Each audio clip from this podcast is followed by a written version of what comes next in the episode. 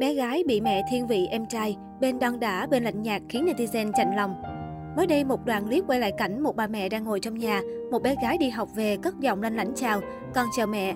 Mẹ vừa chăm chú nhìn vào điện thoại vừa nói, mẹ chào con. Người bố trong bếp cất tiếng hỏi, em đâu rồi con?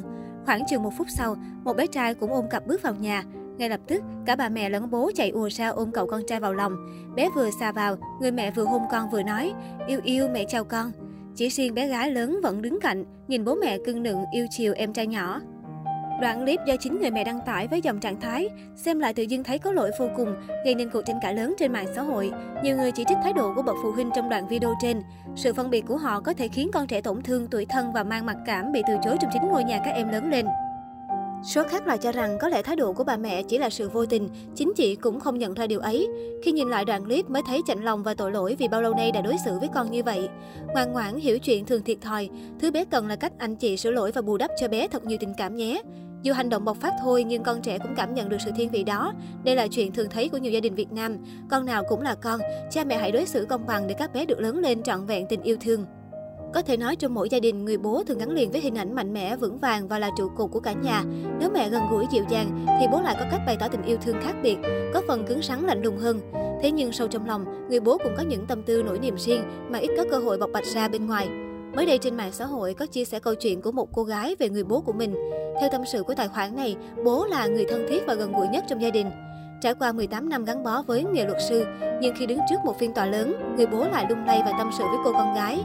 Chính trong khoảnh khắc yếu đuối này, bố đã tiết lộ lý do vì sao bản thân luôn cố gắng không ngừng và còn dành lời động viên đến cô công chúa của mình. Câu chuyện được chia sẻ như sau.